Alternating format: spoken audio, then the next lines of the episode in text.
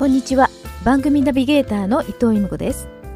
伊藤由美子のコージースペースへようこそ。コージースペースとは日本語に訳すと居心地の良い場という意味になります。この番組では居心地の良い場とは何かということをテーマにあなたらしくいられるちょうどいい場所を見つけるためのラジオ番組です。毎回素敵な方々にインタビューさせていただきついつい夢中になってしまうことや個性を生かして自由に生きること。そして日々気持ちよくいられるヒントなどをお伝えしていけたらと思っています。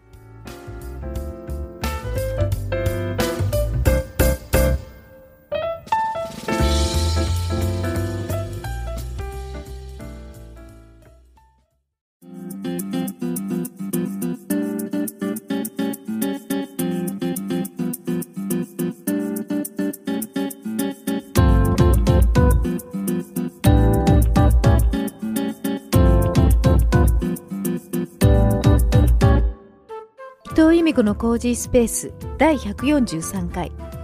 2023年6月のゲストはシンガーソングライターの小山拓司さんです。4月16日にこの番組では初めての公開収録小山拓司トークライブを開催しました。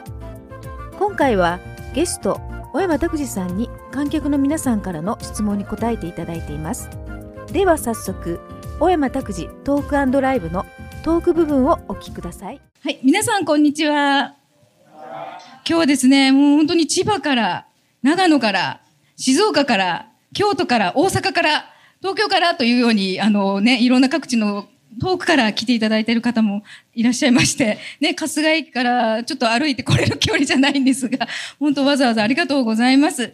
はい、今日はですね、2020年のね、10月から、あの、私が配信開始したインターネットラジオの、ポッドキャスト番組、伊藤恵美子のコージースペースという番組がありまして、その初めての公開収録になります。10代の頃に私、小山さんのことを知って、あ、年齢バレちゃいますけど、そこからなぜか今日に至るという、あの、すっごい走りましたけど、ということで、あの、公開収録のゲストということでお願いして来ていただいています。はい。小山さんにですね、登場していただく前に、どうして私がインターネットラジオのポッドキャストを始め、あの、やってるかっていうこと、まあ、ちょっとだけね、あの、もう早くもう、もう小山さん呼びたいとは思いますけど、あの、ちょっとだけお話しさせていただきます。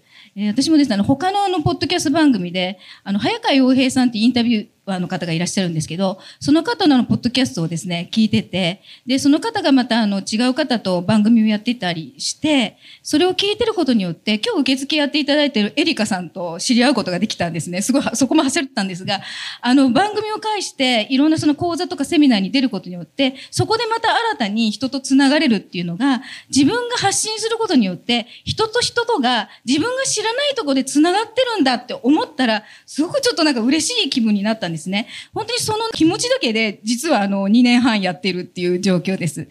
ということで、まあ、短めに、あの、はい、理由を述べさせていただきました。ではですね、早速ですね、今日の主役、インタビューゲストの小山拓司さんに登場していただきます。皆様、どうぞ大きな拍手でお迎えください。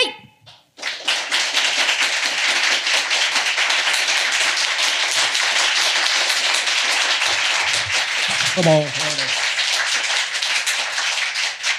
小山さん、似合うじゃん、そのシャツ。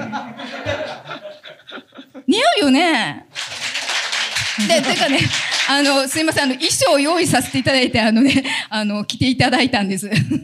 ということでですね、どうですか？今日、小山さん、この感じで。いや、なんか、あの、ライブからじゃないんで、今回。そうなんですよね。話からですよ。なんかトーク。困っちゃいますね。なんかギター持たないとどうしていいかわかんない。い 本当も、持って喋ります？じゃあ。や、それも変でしょ。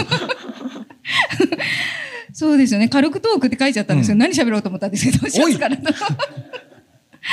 あの、考えてないので、あんまりね。仕切りなさいよ。はいそうですね。ということでね、あの、本当にあの、先ほども、ちょっとお話ししたんですけど、千葉、東京、長野、静岡、京都、大阪、というようにね、愛知県外からも、あ、岐阜の方もね、いらっしゃいます。ということでね、あの、いろんな方がもうね、ここに集結したっていうこと素なので。晴らしいです。ありがとうございまはいす。ありがとうございます。ではですね、まずですね、あの、インタビューの前にですね、今日ですね、受付でお渡ししたクラウトビール。こちらはですね、愛知県春日井市、この地元にですね、クラウトビールを製造販売している、バタフライブルワリーの新商品ビールということなんですね。はい。でですね、この新商品ビールが、あの、生まれたまでのお話をですね、今日はあの、バタフライブルワリの飯谷さんに来ていただいているので、飯谷さんにいろいろね、お話ししていただきたいと思います。じゃあ大きな拍手を。大きな拍手をお願いします。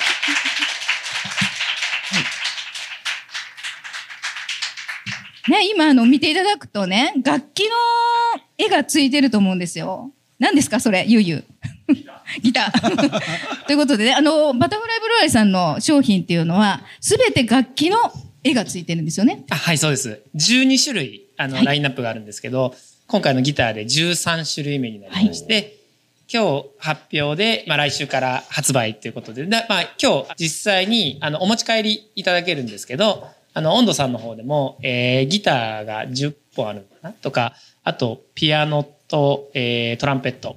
えー、ギターこちら作ったものは、えーペールエールの元ストロングのエキストラエールというような形になってまして、であと、あの、ピアノがヘイジア IPA と、で、トランペットがバイゼンと、が、あの、こちら温度さんで今日飲めますので、冷えたものが飲めますので、ぜひご注文ください。というですね。このね、新商品ビールが、あの、あのね、あの、できたいきさつを話します？あそうですね。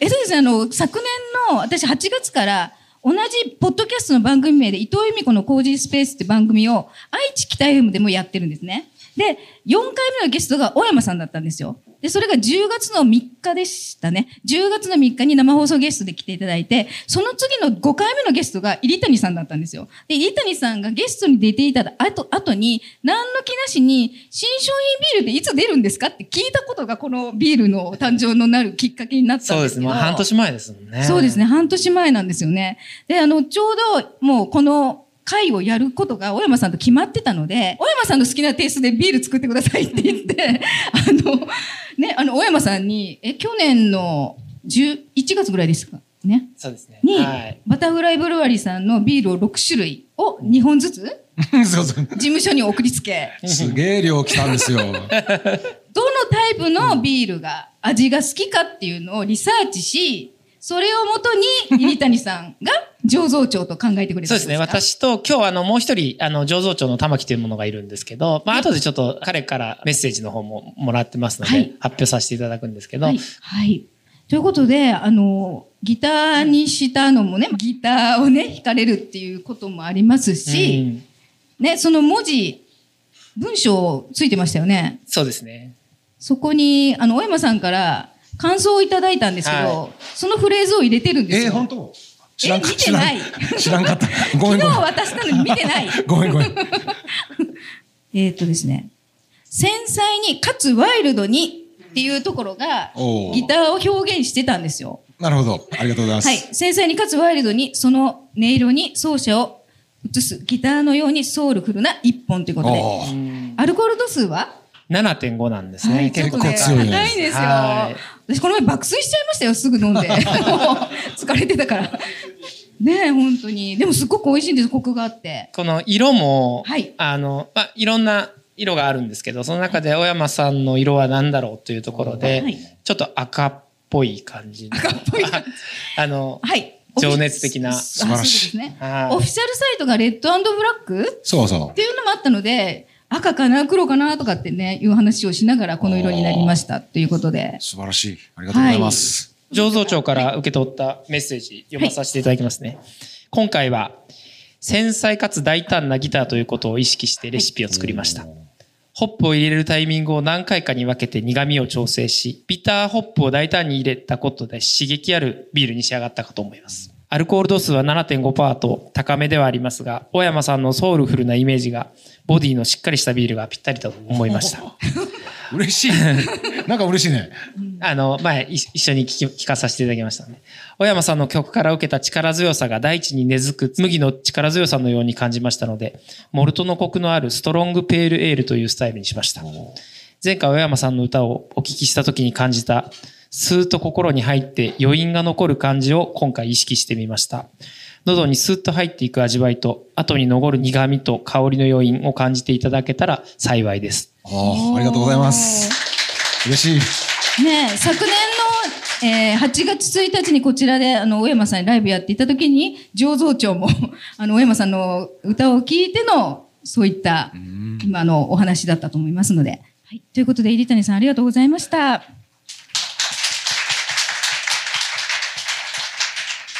はい。ではですね、ここから第一部を始めさせていただきたいと思います。こちらのインタビューの部分は公開収録ということでさせていただきますのでよろしくお願いします。はい。ここからね、ポあの、ポッドキャスト番組の公開収録インタビューの時間なんですが、この企画をですね、考え出したときは、私が大山さんにインタビューを直接させていただいて、それを見ていただくって形にしようと思ってたんですけど、あの、事前にですね、ここの会場にお越しいただいた皆さんから質問を募ったときに、結構熱い質問が集まったので、いや、私がインタビューするよりも、その質問に答えていただく形の方がいいんじゃないかと思って、今日は、あの、その質問に答えていただくって形でお願いします。はい。あれ？その話してましたっけ私？してましたよ。俺はいつまでギターを持てないんだろうなと。あ すいません。今からですね、30分以上は持てない。ええそんなに持ちたいですか？いいーですよ。持ちたいけど、持ってもどうしていいかわかんないし。あの、持って、ギターで答えるってありんですよ。いやいや無茶は言う。あんたね、無茶ぶりひどいよ、いつも。まあ、じゃあまあまあ、そのままで。いいですよ。シャツに合ってるから、ね。やりましょうよ。はい。ということで、まずね、早速ですね、いきますか？はいやりましょうはい。まずですね、お一人目ですね。今日来ていただいている方の質問なので、お呼びします。絹裕二さん。あおおはい。ありがとうございます。はい。じゃあ、あの、絹裕二さんからですね、質問をですね、お伝えしたいと思います。質問がね、二つあります。うん。人前で歌い出したきっかけは？ああ、そうですね。あの、僕の時代だと結構あの、フォークブームっていうのがあったので、あの、ギターを持ってると、あの、結構かっこいいっていう時代になったので、なんかこれも、とにあの、ご多分に漏れずギター、安いギターを買って持ってみたんですよ。で、全然弾けないんだけど、なんか持ってる感じがすごく良かったんで、で、これで、あの、歌歌ったらもっとかっこいいんじゃないか、もっといいんじゃないか。で、これで自分の歌を作って歌ったらもっといいんじゃないかって思って、どんどんそうやってなんかギターにのめり込んでいって、そのまま今に至るっていうね、もう短絡ってきたんだけど、でもやっぱりそのギター、音楽に対する情熱みたいなのがずっと冷めなかったので、そのまま今に至ってますね。はい。どうですか？絹井さん。よ、この、この答えでよかったですか？この答えでよかったですか？って失礼ですよね。そうだよ。はい、すいません。はい、質問に二つ目ありますよ、は絹井さんからい。ピアノを弾きながら作った曲とかもありそうな気がしますが、ギターより先にピアノをやられてたのですか、ピアノをね、子供の頃ね、ちょっとだけ、あの、習ってたことがあるんですよ。もう本当に、いわゆるもうバイエルとか、そういうのをちょっとだけやったんだけども、全然物にならなくて。で、まあギター弾き始めて、随分経ってから、アコギ一本でずっと全国ツアー回るようになって、その時にギター一本だけでずっとやってるよりも、もうちょっと幅を持たせたいなと思って、で、ピアノ弾いたらどうだろうと思って、で、自分の曲をちょっとピアノに直して弾き始めて、で最初は、じゃあ、このライブでは一曲だけピアノでやってみようと思って、あのすごい練習したね。すごい練習して一曲だけやってみようって言って。そうやって一曲やって、でその次のライブではじゃあもう一曲増やしてみようっつって、少しずつピアノの持ち曲を増やしていって、えー今はそうですね、あの、ライブの中で何曲かピアノで弾くようになって、ちょっとずつの練習ですね。ありがとうございます。ではですね、おふたお二人目、入山康人さん。はい。もうね、入山さんもね、もう、あのチラシにもうヒットしてね、来てくれたんですよ。えーありがとうございます。はい、弾き語ってんですよね、入山さんも。弾き語りますか？ありがとうございます。そうなんですよ。弾き語ってんですよ、入山さんも。はい。では、入山さんからの質問です。うん作詞作曲をするときって、どうやってやってるんでしょう、時期を決めて集中してやるとか、うん普段から思いついたら書き留めて、徐々に曲にしていくとか、イメージが浮かんだら必ずメモするようにしてて、で、そうだな。まあメモはもちろんするし、あとそうね、あの集中したい時っていうのは、あの、やっぱり日々生活してるといろんな雑事が周りにいろいろあるから、なるべくそれにとらわれないようにしようと思うんだけど、でもどうしても、あの、いっぱいメールが来たりすると返事しなきゃいけないとか、そういうのあるから、あの、もう唐突にあの、海外とか行っちゃうんですよ。今年もね、あの、1月の末ぐらいから4週間ほど韓国のプサンまで行って、で、そこで集中して曲作りをしてきたんですよ。なので、そういうのもやっぱりちょっと必要になる時もありますね。はい。ありがとうございます。はい。では、3人目ですね。ラジオネームなので、まあ、あの、手挙げ、どっちもいいですよ。手挙げるかどうかは。はい。ラジオネーム、ほんの少し生きるだけだったはずがさんより、長いな。長いですけど、いきますよ。若い頃と今とでうん音楽への期待、例えばロックで世界を変えてやるんだとか、そんな風なことってのはもともと思ってもいなかったのか、実は今も思ってるよとか、そんな話が聞きたいです。ああ。やっぱり若い頃はね、ご多分に漏れず、俺の音楽で世界を変えてやるぜぐらいのことは思ってたんだけど、今は音楽って大体1対1で伝えるものだから、あの歌を歌って、その人、あ誰かにその歌が伝われば、えーその歌がその人一人の気持ちを変えることはできると思うんですよね。で、その一人の気持ちが変わるのが何人か集まれば何かのムーブメントが起きる気がするんですよね。だから世界を変えることはできないけど、世界を変えようとしている人たちの気持ちを作ることはできるっていうのかな。世界を変えたいと思う人たちの心を作ることはできるから、その人たちがもしかしたら世界を変えてくれるかもしれないとは思ってます。結構かっこいいこと言ってますね。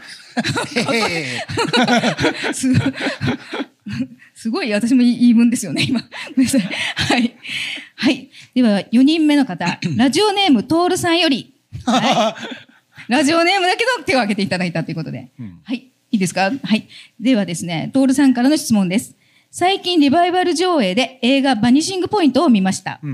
僕は今回初めてでしたが、小山さんは再視聴で、えー若い頃には分からなかった登場人物の気持ちが迫ってきたとブログに書かれていましたね。ここからですね、徹さんから質問2つあります。1つ目が年齢を経て見えてきた点、分かってきたことについて話していただきたいです。うん、あの、バニシングポイントっていう映画があって、えーこれはあの、70年代の映画になるのかな。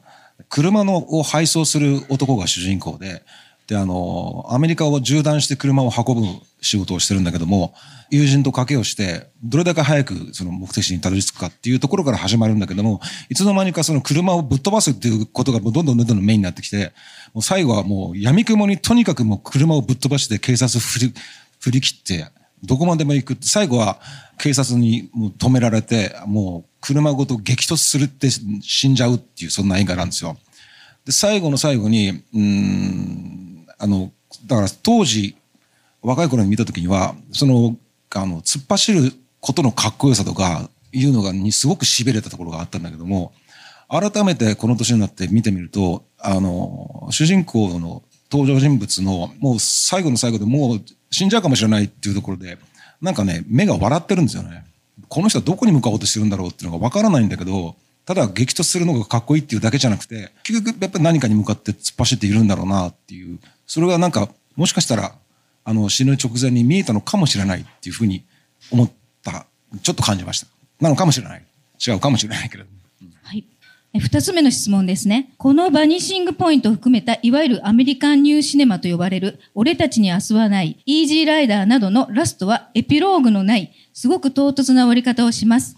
個人的には60年代初期からの公民権運動、こ黒人解放運動、ヒッピー文化の活動が終焉する60年代終盤から70年代初期の空気感、そんな簡単には世の中を変えられなかったという虚無感が現れているような気がします。というすごいトールさんの感想ですけど、はい。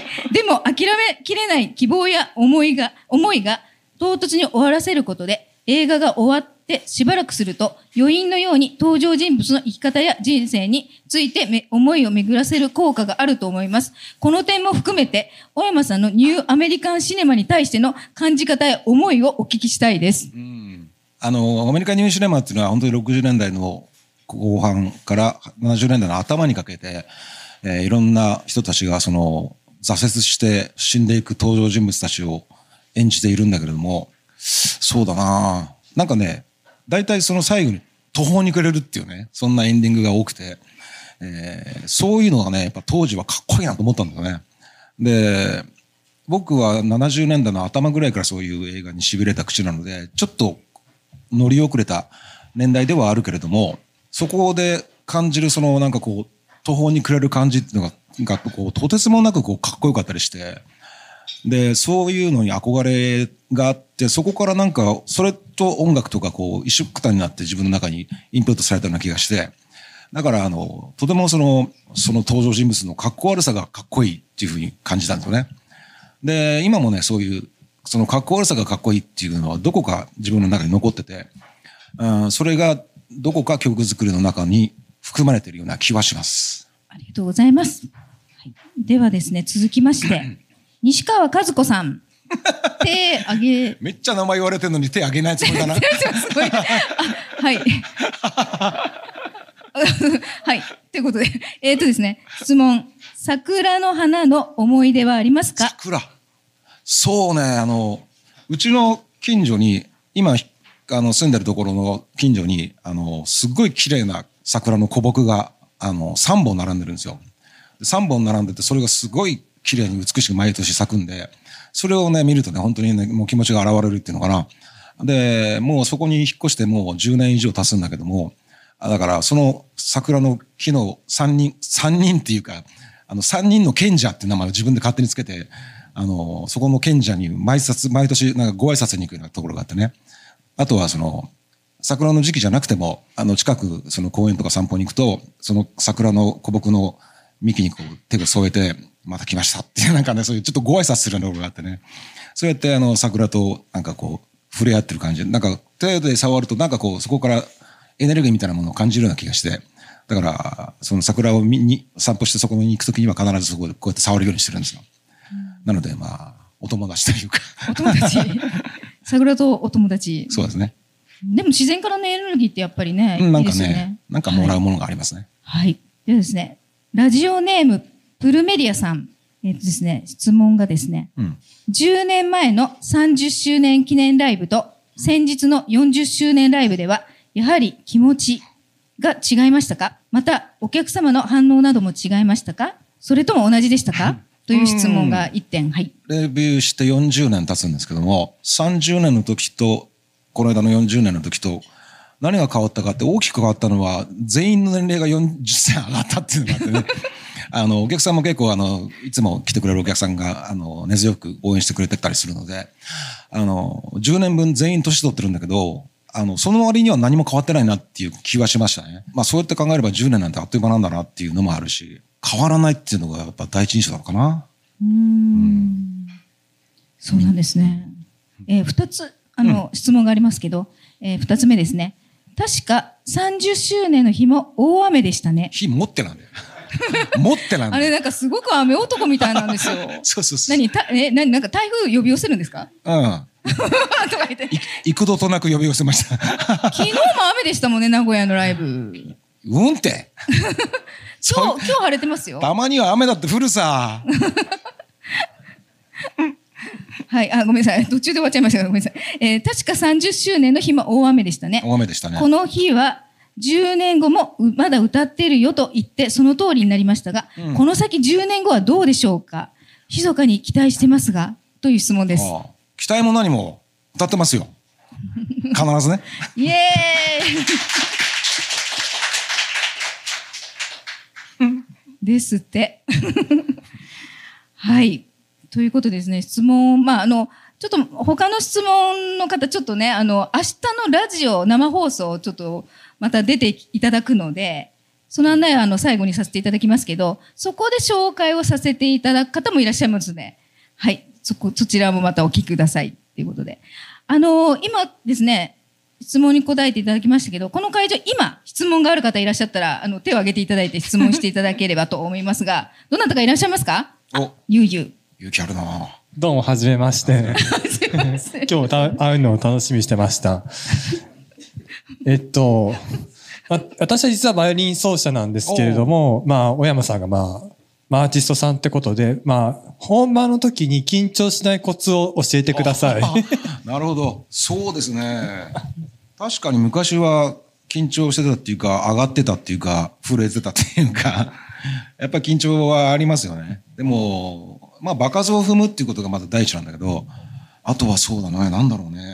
あの、楽しむことかな？お客さん、あの、お客さんと喧嘩しに来たわけじゃないから、あの、お客さんと楽しむために、あの、ライブをひ開催してるわけだから、あの、お客さんと一緒に楽しむっていう気持ちがあれば、多分、楽しみの方が上回って、緊張はしないと思いますよ。ありがとうございます。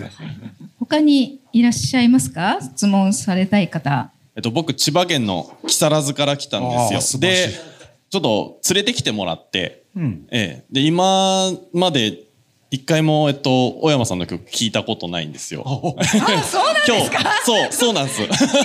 今知りました。今日初めて聞かせていただくんですけおど、緊張したらどうしよう。僕なんかあんまり日常的に、まあもちろん聴いてきたバンドとか音楽はあるんですけど、うん。あんまり音楽聴きたいって思うことがなくて、うん。うん。最近も聴いてても曲というか、あの、歌がないうん。サントラみたいなものを聴いてることが多くて小山さんはどんな音楽を聴かれてきたのかなっていうのは、はい。いや、いろいろ聞きましたよ、何でも。ええあの、もちろんに日本の音楽も聴いてきたし、あの、海外のからの曲でインスパイアされた曲もたくさんあるし、もう数えきれないですね。その聴いた理由みたいなものは何かあるんですか？あなるほどね。求めた理由。うーん、なんか、あの、なんていうのかな。もちろん、あの、音楽とかサウンドで曲に興味を持つこともあるけれども、あの、やっぱり訳詞を読んだりとかして、そこに書いてあるものにすごく共感を得たりすることも多いし、ひらめきっていうのかな。あの、一番はやっぱりこう、出会った瞬間のなんか火花が散るような感じっていうのかな。それがなんかあると、なんかここいつは俺に教えてくれ、教えてくれそうな気がするみたいなねそういうのがなんかやっぱちょっと感じる時はあるんですよ。それを具体的に説明するのはなんかちょっと難しいけども、なんだろうね。やっぱりサウンドかもしれないですね。サウンドから来ることは多いかもしれないですあね。ありがとうございます。じゃあこれから僕はきっと出会うわけですね。すねろいろ聞けば。今から出会いますよ。あ、そうですね。楽しみにしてます。お願いします。ありがとうございます。すごいですね。初めて聞くっていうのですごいな、いきなり質問して、いきなり生で聞いてしまうっていうね。人生の思い出に残りますよね。どう考えても。まだ少し時間がありますので、どうですか、ともこさん？一番好きな好きなものじゃなくても、最近気になるなものっていうものとか。き気になるもの？ええ。気になるもの？今た気になってる食べ物とか。気になってる食べ物？だいだんだんが難しくなってきたな。食べ物ね。なんでしょう？とりあえず辛いものダメって言ってましたもんね。辛いのはダメです。なのに韓国行ったんですよ。うん。食べ物が出てこなかったら、あの、何でもいいので、今なんか気になるなっていうものがあったら。これ気になるけどなみたいなものとか。気になるね。あのーそんなに気になるという、というか、あのーボブ・ディランが新しく本を書くのというので、もう出たのかな？ボブ・ディランの昔自伝を出したんだけど、もうだいぶ前に。それ以来の本を書き下ろしで書いたというのがらしいので、それはちょっと読んでみたいなと思いますね。それがね、本なのに4000もすんの。高えの。専門書？ね。でもまあ読みますからね。読書がお好きなようだから、そうね。読書は、うん、本は好きだけど、4000円って 高いよね。きっと気がついたらもう買って読んでるんですよ。きっとね。うん、帰ったら読んでると思いますよ。はい。ありがとうございました。はい。ありがとうございます。ありがとうございます。他にありますか？あ、はい。お、質問。質問じゃないんだけど。あ、質問じゃない。メッセージあの、ですよ。質問さっきさせてもらっちゃったじゃん。質問ささせてもらっちゃった？あうん。あの、ほ、ほんの少しってやつで。あの、先ほどね。まあ多分たくさんの人からそういう話を大山さんされてきてると思うんだけど、やっぱりその、あの頃僕が10代の頃に聞聞かせてもらった歌で、今もう50過ぎてるおっさんですけれど、まあその後の30年、40年の人生っていうのがすごくこう、助けられたっていうことを伝えたいなっていう。だからその、さっき世界を変えることは叶わないけれども、その、世界に対して何かを果たそうと変えたいとか、そういうポジティブな気持ちを作るということをすごく助けられて、そのおかげで、やっぱり今、自分としてはポジティブな仕事を社会に対してできてるなっていう気がすごくするので、感謝をしたいな。あ、うわあもう熱いメッセージ、本当に。素晴らしい。はい。ありがとうございます。はい。ということでですね、質問コーナーになっちゃいましたけど、ね、終わりたいと思いますけど大丈夫ですか？皆さん。あの、なかなかね、多分ね、こういうことやってることってないんですよ、山さんの。うん、そういえばそうだね。確かワンに。ランワンマンライブとかバンドライブはありますけど、インタビューしてそこで答えてもらうっていうシチュエーションない、ないんですよね。ないね。確かに。ああ。すごい貴重なんですよね。すごい。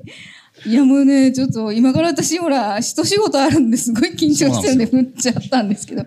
すいません、もう本当にあのライブをですね、あの、行う前に、えっ、と、私あの、ここの温度でですね、1年前からギターを習ってまして、小山さんの曲しかな、あの、練習してないんですけど、で、これから僕の曲を二人で演奏するんです。そうなんなんということか。ね。もうちょっとですね、あの、愛知北イムのですね、私の番組、伊藤由美子のコージースペースのエンディングテーマがですね、二人のはるかという小山さんのですね、はるかっていうアルバムの中に入ってる一曲なんですが、そちらをですね、あの、練習してるんですよ、今。だけど、どうだろう。もう昨日名古屋のライブに行ったんですよ、小山さんの。二人の遥か弾いた時に、しまった私明日一緒に弾くのこれと思って、このエネルギーに負けないように弾けないじゃんと思って、今日ね、本当に夜中に起きました、何回も。どうしようと思って。でもやるしかないので、本当にあの、あの、ライブ前のね、ライブ中はやりませんよ、もちろん。ね、場をこ気が、怪我するいけないので、ちょっと余興的に、あ、余興っていう気に、ちょっとね、やらさせていただきたいと思います。この勇気を称えましょちょっと、これね、自分で言い出したことなんだけどね、なんで自分から修行をやろうとするのかなって自分で、本当思いますよ。う。どうですか、このツーショット。ああ、もう本いつも人に無茶ぶりしてる罰だ。そうなんですよね。本当に、1年ぐらい前にね、35年ぶりにライブ来ましたって言って、1年後こんなね、本当に、本当に、ずうずうしいお願いさせていただきすましごいよね。その勇気を称えましょた。はい、もう勇気だけしかないです。はい。う。よろしいですか、はい、わかりました。もう、もういい、もう。なんとかなる。 One、two、three、four。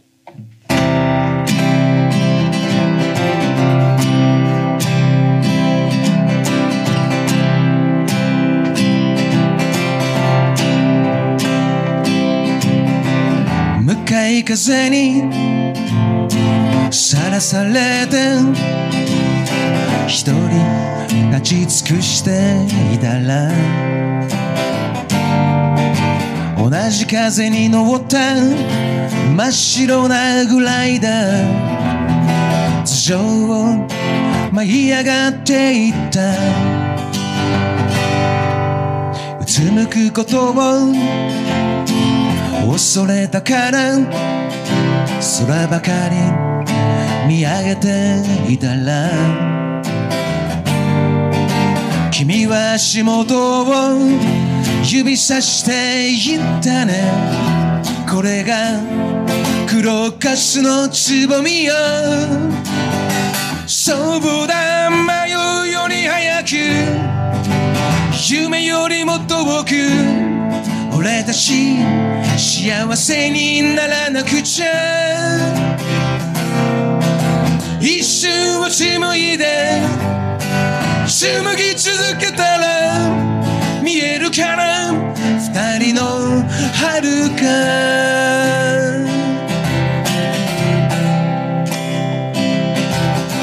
固く握った二つの拳。振り回し探してきたものは。君に言われてそっと開いた。手のひらにていた。俺たち前ほど見つめ合わなくなったね。そう言うと君は笑って答えた。だって私たち同じ未来に向かって。並んで歩き出したんだもの。そうだ。く夢よりも遠く俺たち幸せにならなきゃね。一瞬も紡いで紡ぎ続けたら見えるから二人の遥か。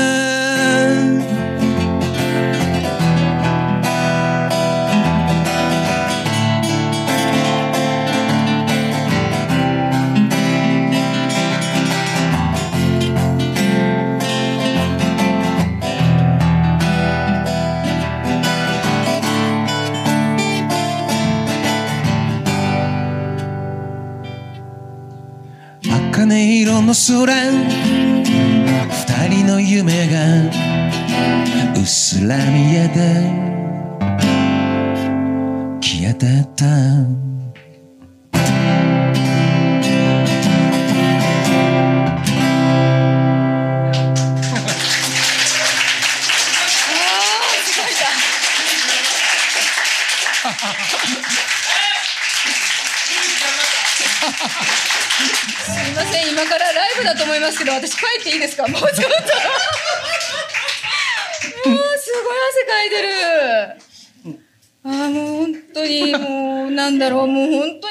訳ない。申し訳ない。ねもうすごいね。もう長年のファンの方がいらっしゃる中でも本当に。すいません。本当にもうあの二人のはるかいいいい曲なので。ねこれからも皆さん聴いてください。伊藤由美子のコージースペース。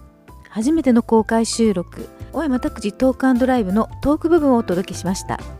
次回は小山拓司トークライブのライブの一部をお届けします。この番組をまた聞きたいなと思っていただいた方はポッドキャスト音声アプリの購読ボタンやフォローボタンをポチッと押していただくと新しく配信されたものがスムーズに聞けますので番組登録をよろしくお願いします。この番組は音楽事務所ロイスタープロダクションの提供でお送りしました。それでは次回もお楽しみに。伊藤恵美子でした。